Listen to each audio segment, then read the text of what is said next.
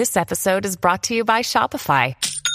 Forget the frustration of picking commerce platforms when you switch your business to Shopify, the global commerce platform that supercharges your selling wherever you sell. With Shopify, you'll harness the same intuitive features, trusted apps, and powerful analytics used by the world's leading brands. Sign up today for your $1 per month trial period at shopify.com slash tech, all lowercase. That's shopify.com slash tech.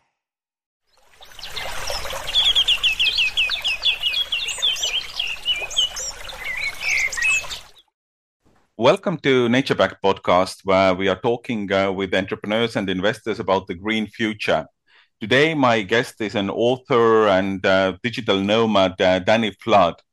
Danny, tell us in a few words what is a digital nomad? How did you end up living on the road? Yeah, sure. So, first of all, thank you for asking. Um, I started as a nomad about 15 years ago, around 2008, probably last year of university. And um, like many others, I read the book The Four Hour Work Week around that time.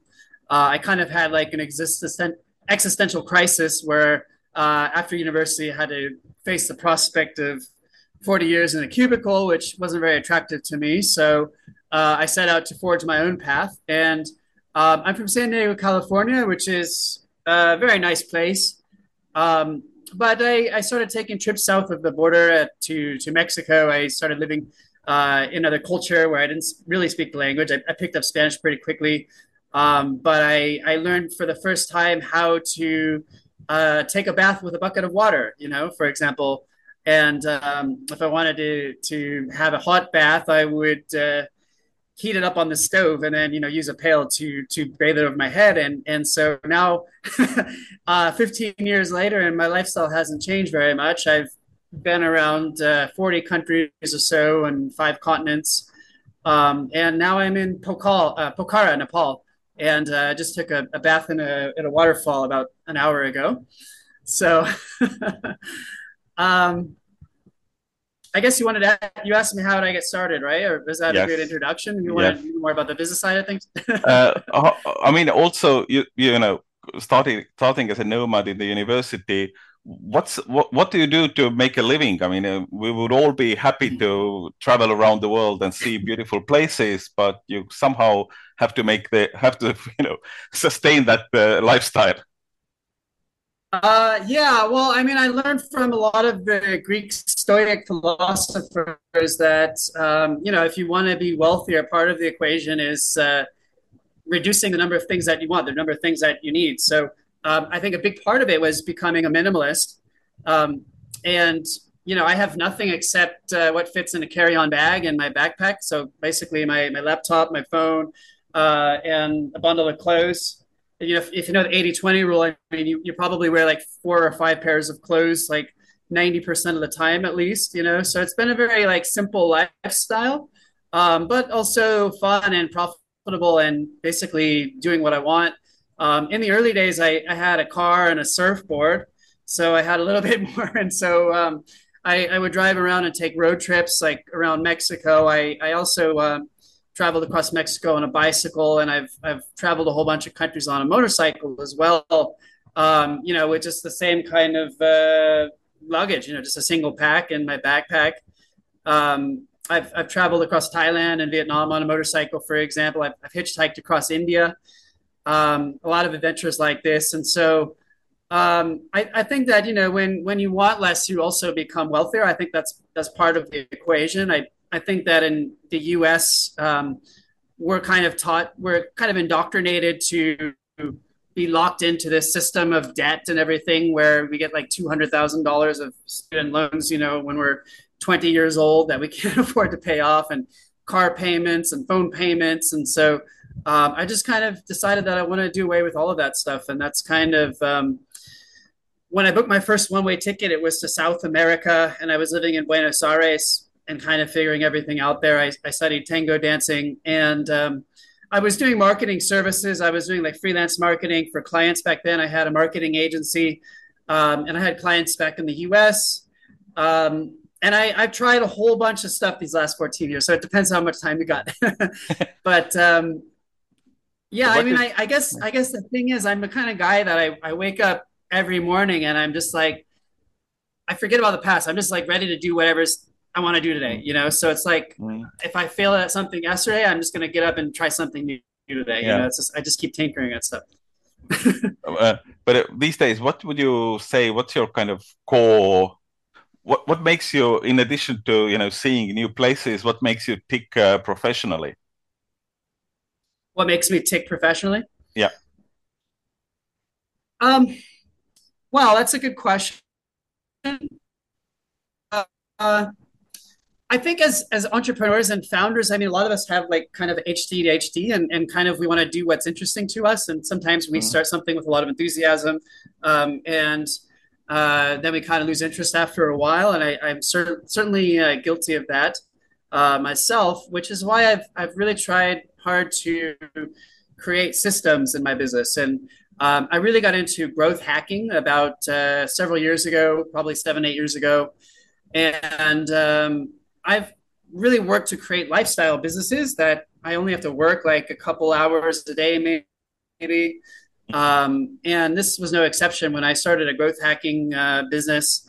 Um, I was we had like 60 Instagram accounts that we were managing for clients, and um, I was able to automate a lot of the the processes and the work. So um, I'm really passionate about automation and technology and artificial intelligence. I um, have a course website where I teach a lot of this stuff called the School of Growth Hacking, um, where we show everything that we do in our businesses, the, the growth hacking side of things. We also have courses on um, viral content marketing and public relations, as well as artificial intelligence growth hacking and so forth.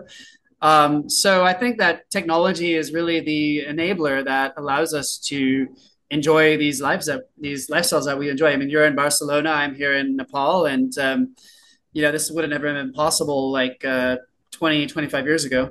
Yeah. And to record a podcast, I mean, it's probably, yeah, I have to agree on you. It's it would have been totally impossible when uh, when I was younger and you were younger.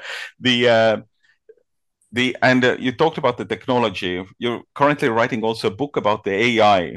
How do you see the how do you see the kind of AI uh, changing the world? Many people are talking about the end of the world, the machines are taking over, we will be dumb and die, and uh, they will kill us all.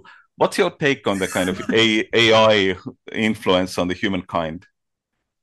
Well, if it's going to be the end of the world, I probably won't care anyway because I'll be dead. So, you know, death offers a sort of peace, I guess, as I say, rest in peace. But I, I, I prefer to think of it uh, positively and think about um, you know, how we can use AI and technology to create a lifestyle of freedom uh, and abundance.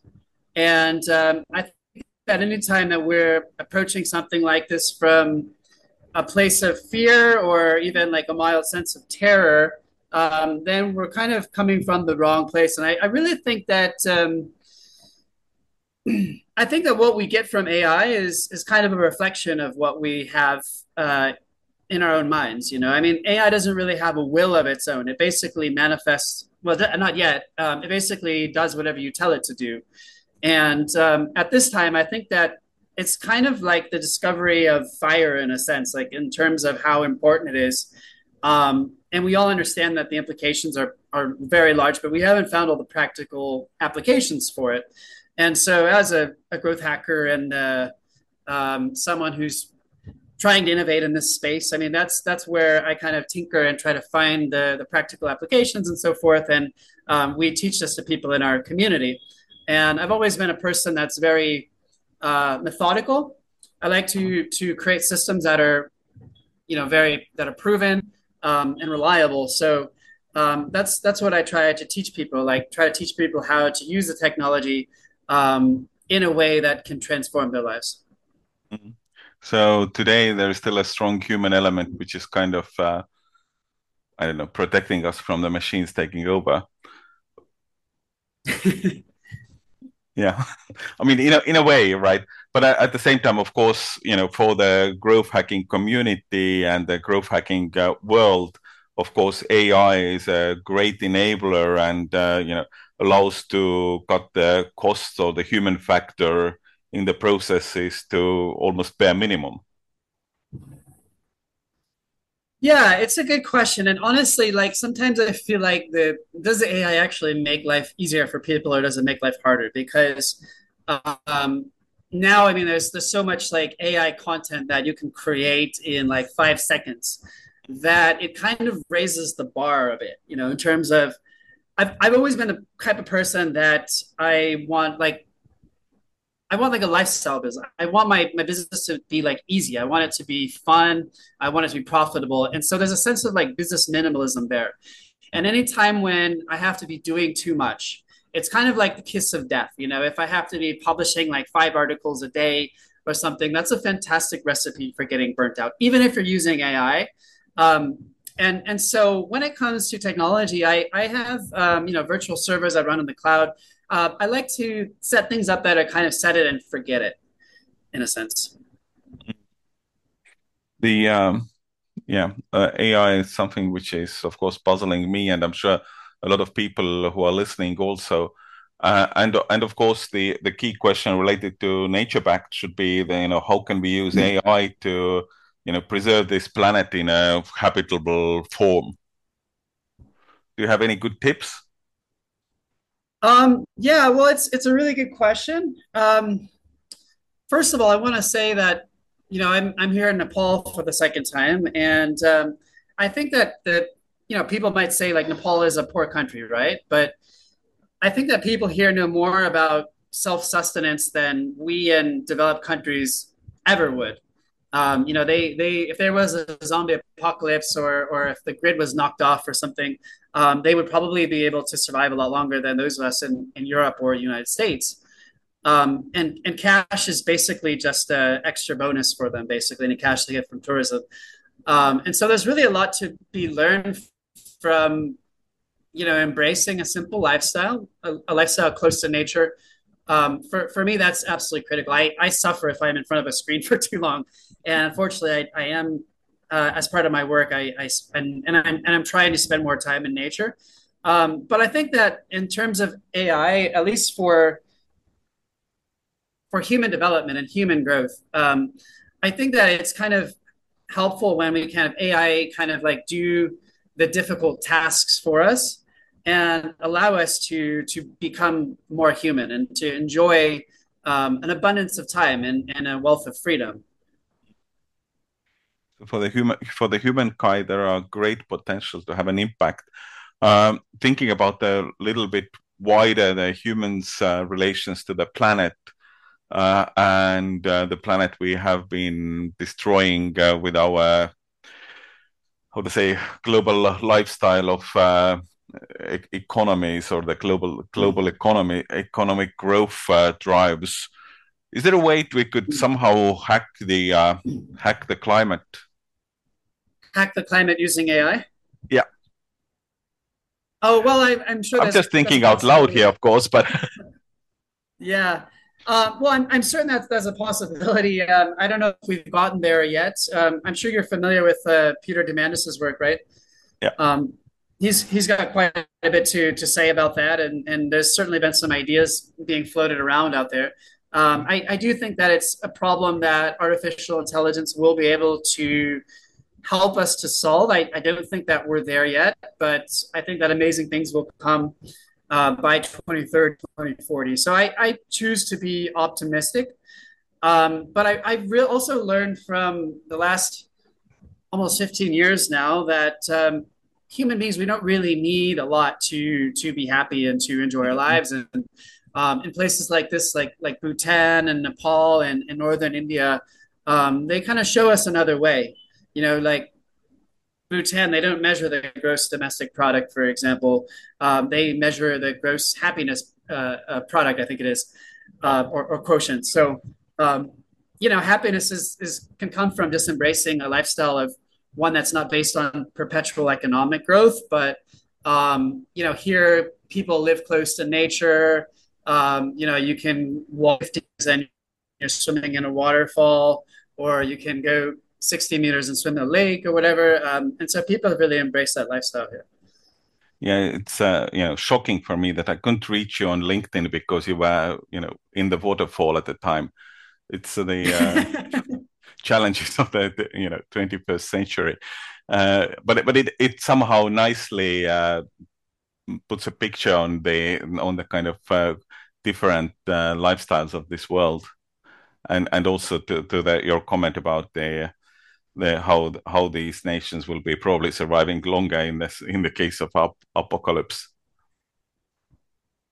Yeah, I mean, for me, it's nature as an antidote, and I try to make it a point to reconnect with nature every day, especially mm. with the kind of work that I do. I, I kind of feel like it takes a little bit out of me, um, you know, to be working on the the computer and to be coding, you know, for several hours, or um, you know, working on my website or whatever it happens to be um, I, I, do feel like that's that's not the natural state of things. I, I always try to get outside. I um, I've, I've published a course called um, a Sleep Hacking Masterclass, and I've published a book called uh, Hack Sleep. And I learned a lot about the circadian rhythm, for example, and and how um, important it is to to be outdoors and, and to synchronize your body clock and your circadian rhythm. Um, you know, to get sunshine every day, and and I think that that's kind of where human beings are meant to be. Uh, to be outdoors, and and I try to do as much of my work outdoors as I can. Um, you know, when I'm writing, for example, I write books and courses, and um, I'll just go out for a walk at the park or something, and I'll I'll transcribe everything on my phone. I, I don't like being in an office. I don't like being behind a desk. Mm-hmm. Um, and I think that nature is something that heals us, and uh, it's it's something that I feel more creative when I'm you know walking on the beach or, or walking in a forest, and I feel more alive than than absolutely. Than, uh... and, and and and I think sleep hacking is quite a quite a quite a you know challenge for the for our generations and uh, and uh, and our our world. Uh, my best story about sleep hacking comes from maybe 10 years ago or something like that when I was running a panel at the Finnish uh, health tech uh, annual event and the panelists were all sleep specialists. There was a sleep technology guy, there was a sleep professor, and somebody, the third person. And I started off the panel with a question: How many hours did you guys sleep last night? And the answers were, you know, from five to six hours, I think. So I asked for the technician at the venue to switch off the lights and asked everybody to be quiet, and we can solve the problem here together. Um, unfortunately, they uh, didn't fall asleep and silence for very long, but at least we run the panel in the darkness, so everybody could, you know, put their sleep, visualize their sleep challenges. Yeah, I think it's a product of that monkey mind and and high cortisol production. You know, we're chronically overstressed all the time, and that's really not how human beings are meant to be. You know, when when we have cortisol being produced um, in our brain, um, it's meant to help us to solve a difficult task. Like if we're encountered by a wild animal or something, to get out of that situation in you know like 15, 20 minutes, and then go back to a normal state. And unfortunately, we're all like chronically overstressed where we're producing cortisol all of the time.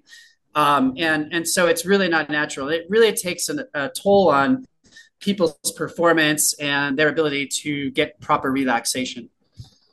I'm sure your book gives a lot of answers to that, but uh, can you give to our listeners a short uh, version of how to get rid of this extra production of uh, cortisol? okay, well, it's a it's kind of a complex topic, and I have to preface that I'm not.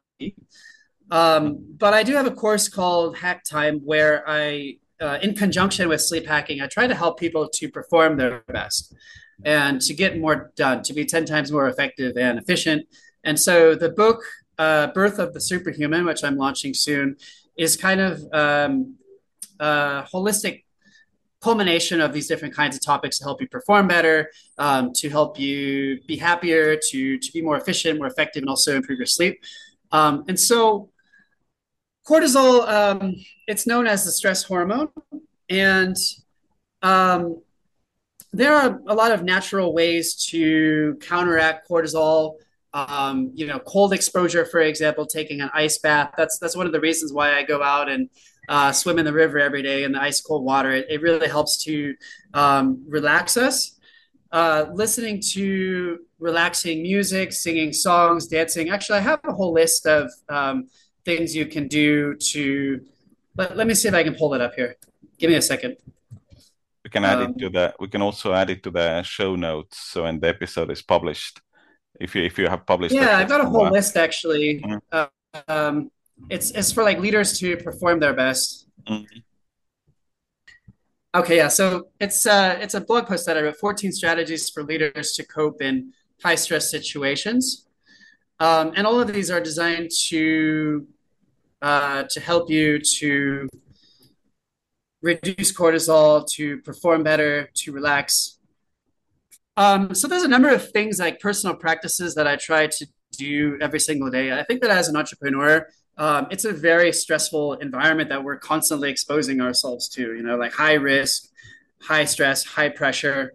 Um, and so these are like a set of personal practices that I try to do every day because um, as an entrepreneur, like I'm used to waking up and then you know getting the, an email that I don't want to get or or having something being rejected or having a customer cancel their contract or, or failing at something or the website's broken you know constant like bullets flying past your head. And so um, the first thing is I, I try to get a lot of sunlight throughout the day. Like as soon as i wake up um, sunlight produces serotonin um, and i try to get a lot of sunlight during middle of the day because that's when the sunlight is at the strongest.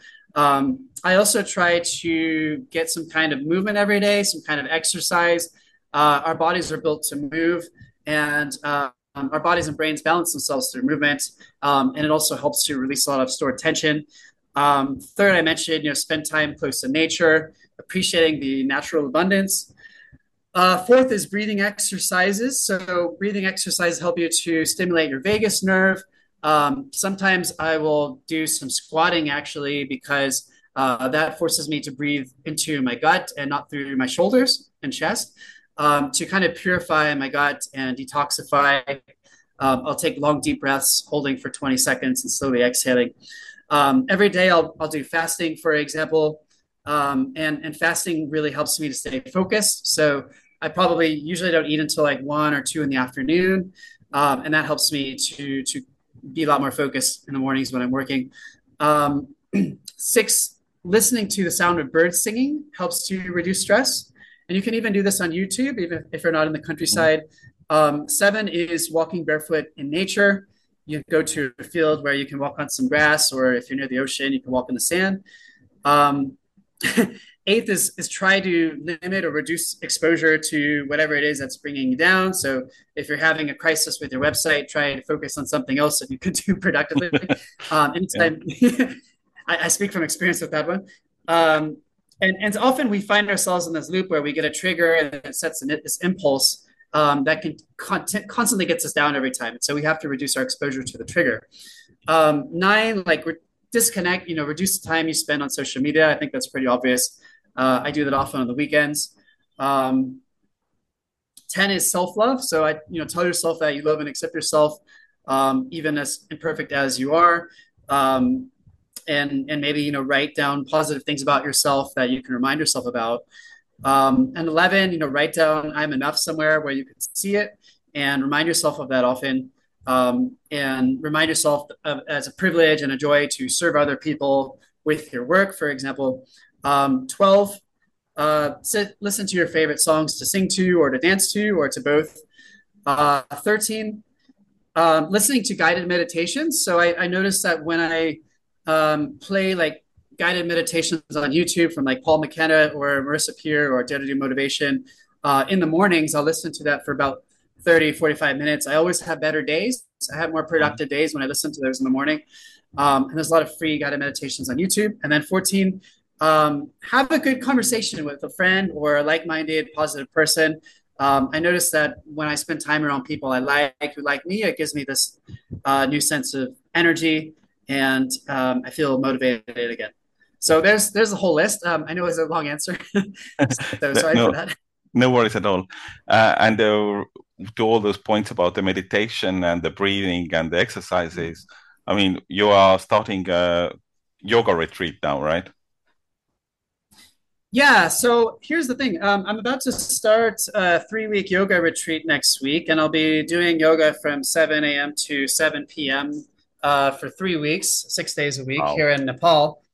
And um, the reason I had the idea for this was because I started hosting retreats for entrepreneurs, and we've hosted uh, two in Greece in the last year. And so I'm, I'm planning to host more of these retreats, kind of where people can come, like remote workers and, and entrepreneurs, um, and just kind of work and disconnect in a beautiful location in the Mediterranean.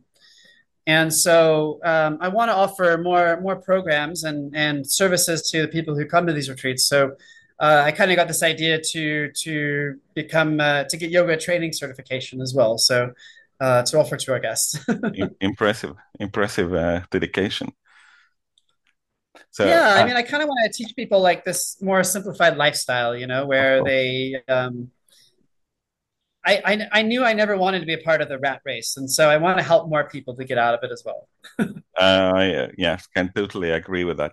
The challenge for us is, of course, that we cannot publish the episode during the three weeks because you cannot share it to your social media while doing yoga.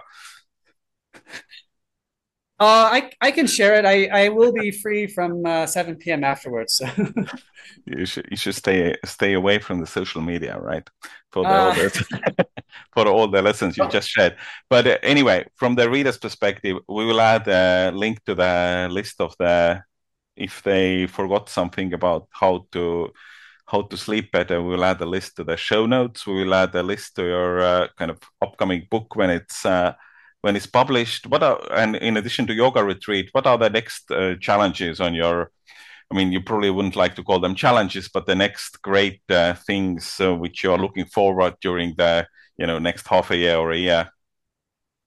Um, well that's a good question. We, we plan on hosting more of these retreats and um, i kind of want to introduce people to you know this new way of lifestyle this mm. new life. And um, you know, kind of help them to simplify their lives. Like we have these retreats uh, in Messenia in, in the Peloponnese in Greece, and we have this big house. Uh, next year, we'll have two houses with 11 bedrooms, and people can come there for a month or even two months and um, just work in a beautiful location. We have like a big balcony with uh, a hammock and couches and um, a desk with like 12 chairs. So it's, it's, a perfect place for people to just kind of come and, and disconnect and live close to the sea. And we got the mountains all around. And, uh, you, you, know, you can work as, as much or as little as you want. Um, so I, I, do want to host more of these retreats. And I also have uh, my site, schoolofgrowthhacking.com. We've been featured on uh, AppSumo. Uh, so I want to grow that as well and, and grow our community. We have about 2,000 students now um, continue to serve that community. We also have uh, a number of uh, webinars that we do every month on topics like artificial intelligence and how you can use artificial intelligence to become more productive. Um, and then I also have this book launch. So I one of my goals was always to have a. I probably have about ten books that I've self-published myself, but um, I wanted to have a, a, traditional publisher for one of my books. Uh, so that's the goal with this next one, The Birth of the Superhuman.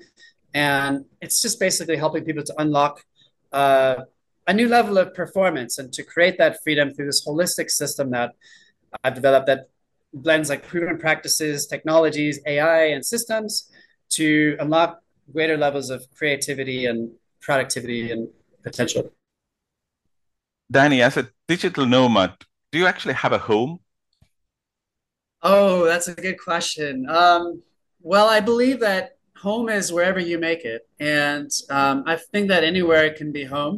Um, I think that home is a place that, that feels familiar to you, a place that feels comfortable. And when I travel, I, I go to new places and um, there's all this novelty and it feels like life speeds up. It's so exciting. Um, but it also strips away your comfort zone. And so I think that home is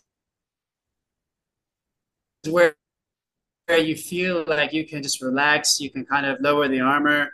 Um, you you feel like you're in a comfort space, you know, the people that you love around you. And so, anytime that you have those ingredients, I think that you have a good home. Mm. Um, do do you think the uh, physic does it do the digital nomads often have a physical home?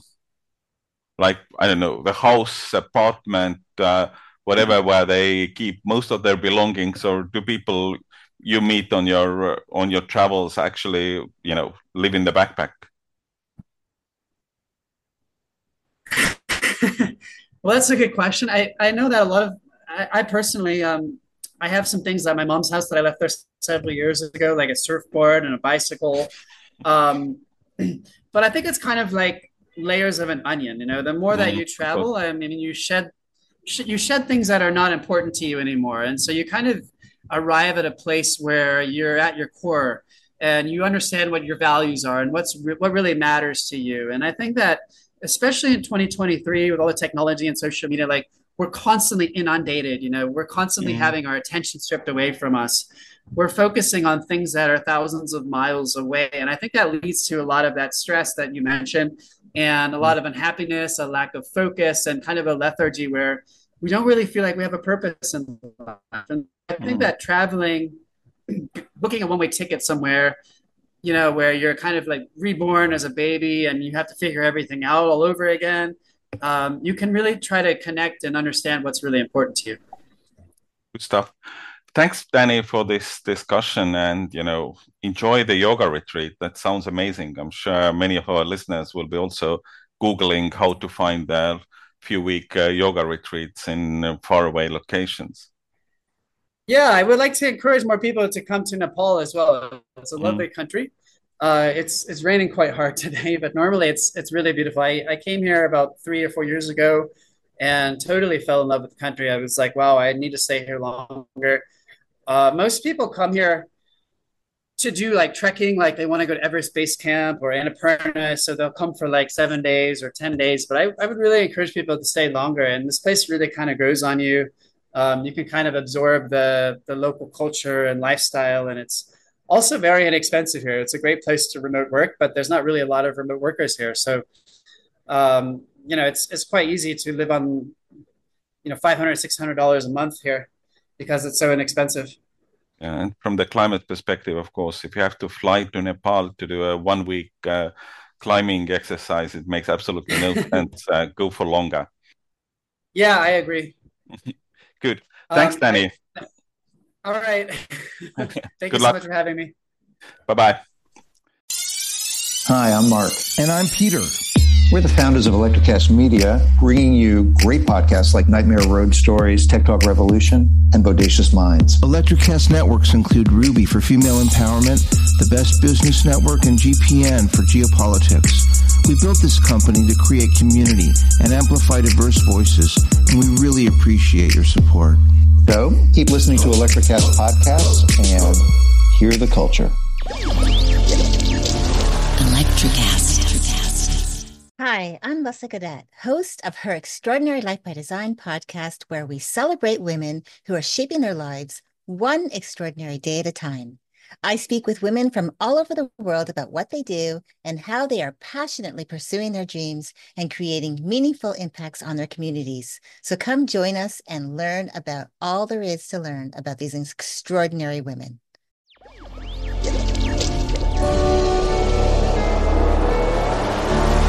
Electric Electricast.